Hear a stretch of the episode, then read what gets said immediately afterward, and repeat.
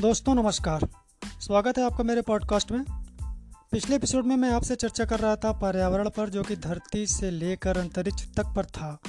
आज विषय फिर वही है कि क्लाइमेट में परिवर्तन किस तरह के हो रहे हैं, खुद प्रकृति की प्रकृति में किस तरह का व्यवहार बदलाव है और हमारी धरती को क्षति पहुंचाती स्थिति पर बहुत सुंदर सी एक कविता भी शामिल है, जो कि मैं अंत में सुनाऊंगा आपको।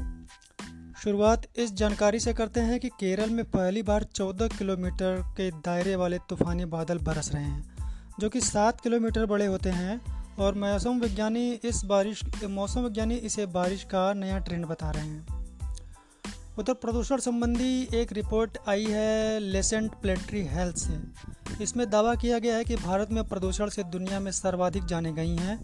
वहीं रिपोर्ट में उज्ज्वला योजना को मौतें कम होने में सहायक भी बताया गया है, लेकिन बढ़ते गैस सिलेंडर की कीमतों के कारण कहीं बात फिर ना बिगड़ जाए, ये भी अंदेशा है।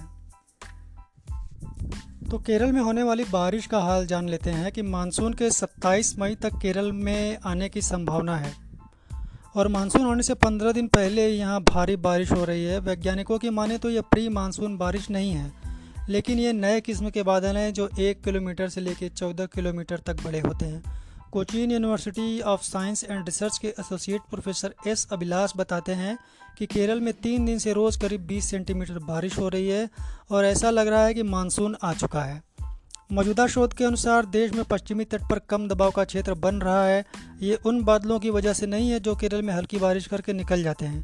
ये बादल सात किलोमीटर तक बड़े होते थे, लेकिन जो नए बादल देखे जा रहे हैं इन्हें क्यूमुलोनिम्बस बादल कहा जाता है। ये सामान्य बादल से दोगुने होते हैं।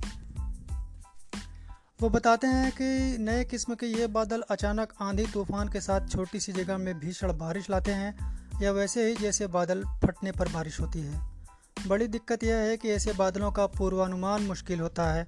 पश्चिमी तट पर इन बादलों को देखा जाना एक नया ट्रेंड है।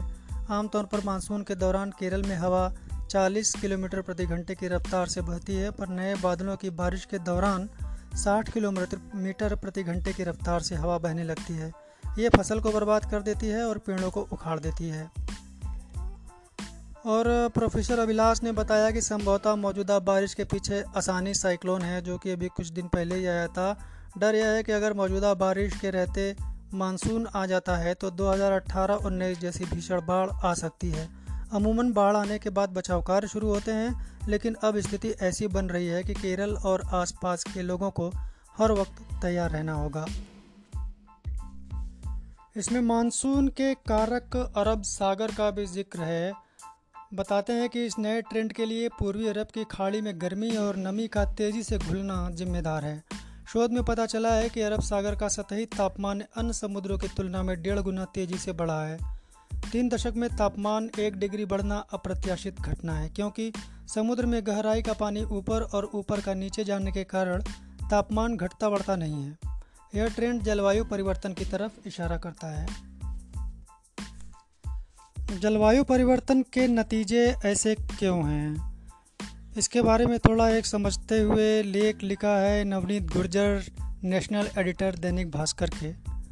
और इसमें उन्होंने थोड़ा सा कुछ राजीव सॉरी राहुल गांधी की भी बात कर ली है और इनका फोकस जलवायु परिवर्तन पे ही है कि ये नतीजे ऐसे क्यों आ रहे हैं, हम क्या गलती कर रहे हैं।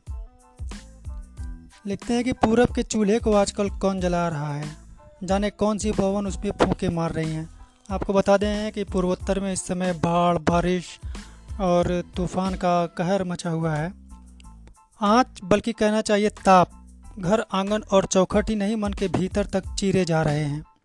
कहते हैं आकाश बड़े बूढ़े बाबा की तरह सबको कुछ दे कर जाता है, लेकिन इस गर्मी में तो उसकी भी कनपट्टी के नीचे के बाल पक से गए हैं। पानी से रीते सफ़ेद बादलों से घिरा हुआ आकाश भी बूढ़ा दिखाई देता है। सूरज तो जैसे आग का गोला बना हुआ है, उसे कोई कहने सुनने वाला नहीं है। अगर उसे ताप से निजात दिलाना हो तो गीले कपड़े में लपेट कर पत्थर पर पछीटें। अगर ठंडक चाहिए हो तो फ्रिज के ऊपर वाले हिस्से यानी फ्रीजर में रखकर भूल जाएं। आखिर करें तो क्या करें इस तपिश से उबरने के लिए। एक तरफ मौसम विज्ञानी हैं कि रोज़ कोई ना कोई भविष्यवाणी कर देते हैं और बेचारे रोज़ ही झूठे पकड़े जाते हैं। कभी वो कहते हैं कि चार दिन पहले आएगा मानसून, फिर कहते हैं कि फला जगह तो आ ही चुका है। अते पते कुछ रहते नहीं, कांग्रेस की तरह धूल में लट्ठ घुमाए रहते हैं। कांग्रेस की तरह इसलिए कि जिन राहुल गांधी की अगुवाई में दस साल पहले से हारे जा रहे हैं, उन्हीं राहुल गांधी को अब नए चिंतन शिविर में भी फिर से अगुवा बना दिया गया है।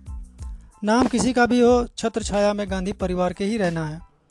दरअसल कांग्रेस की उम्र अब पूरी हो चुकी लगती है। कुछ राज्यों में सरकारें ज़रूर हैं, लेकिन अगले चुनाव में इनमें से कितनी बचेंगी कहा नहीं जा सकता है। कभी कहा जाता है कि कश्मीर से कन्याकुमारी तक कांग्रेस हर खेत की मिट्टी में रची बसी हुई है। अब लगता है कि उन्हीं खेतों में दब गई है, मिट्टी के सिवाय कुछ बचा नहीं है। चलिए तो ये उम्मीद कर सकते हैं कि दब जाने के बाद, ये नवनीत जी ने नहीं लिखा है, कि मिट्टी में दब जाने के बाद हो सकता हो सकता है कि नई फसल के रूप में, एक अच्छी फसल के रूप में फिर से पार्टी तैयार हो। अब समय कितना लगेगा, कब आएगा, ये कहा नहीं जा सकता है। खैर, बात गर्मी की ओर बढ़े हुए तापमान की हो रही है, जिससे हर कोई हैरत में है, लेकिन ऐसा तो होना ही था। भीतर तक तपा देने वाली गर्मी, हाड़ कपा देने वाली ठंड और सब कुछ बहा ले जाने वाली बारिश को अब हमें आदत में ढाल लेना चाहिए, क्योंकि वातावरण को, प्रकृति को जब हमने ही संतुलित नहीं रहने दिया है तो यह सब कुछ भला सामान्य कैसे रह सकता है। क्योंकि नदी से हमें पानी नहीं, रेत चाहिए, पहाड़ों से हमें औषधि नहीं बल्कि पत्थर चाहिए, पेड़ों से छाया नहीं, लकड़ी चाहिए और खेतों से अन्न नहीं, नकद फसलें चाहिए। परिणाम सामने है। रेत उलीचने के चक्कर में तमाम मीठे कुएं हमने औंधे कर दिए हैं, छायाएं सारी काट काट कर बेच डाली, नदियों नालों को पाट दिया और उन पर कॉलोनियाँ काट दी, लाखों करोड़ों में बेच डाला मनुष्य के जीवन के इन अभिन्न अंगों को। अब बेहद गर्मी पड़ रही है तो झेलना झेलना ही पड़ेगा, सिवाय इसके चारा ही क्या है।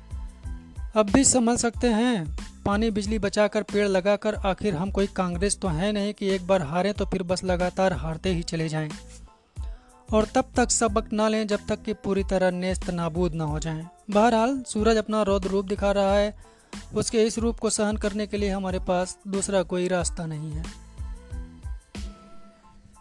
आइए बढ़ते हैं अब उस प्यारी सी कविता की ओर, जिसे लिखा है नमिता गुप्ता प्रकाश ने, लखनऊ की हैं और पर्यावरण पे ही लिखा है उन्होंने। ये जो पर्यावरण का विनाश हो रहा है, क्लाइमेट चेंज हो रहा है, धरा का धरा पर सब धरा रह जाएगा, वफा ना की धरा से निरा रह जाएगा, उजड़ते कराहते सिसकते ये जंगल, दावानल में झुलसता सिरा रह जाएगा, धरती अंबर नभ चुमने को बेताब बुर्ज, कंक्रीट के कुकुरमुत्ते सहारा रह जा सहरा रह जाएगा।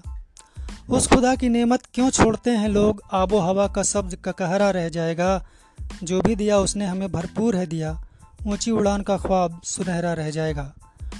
सुन लो जरा चेतावनी खामोशियों की तुम, जल ही जीवन हरित मशवरा रह जाएगा, बुलंदियों की हवस भेंट चढ़ रही प्रकृति, पंच तत्वों से रुक्त भूमि कचरा रह जाएगा।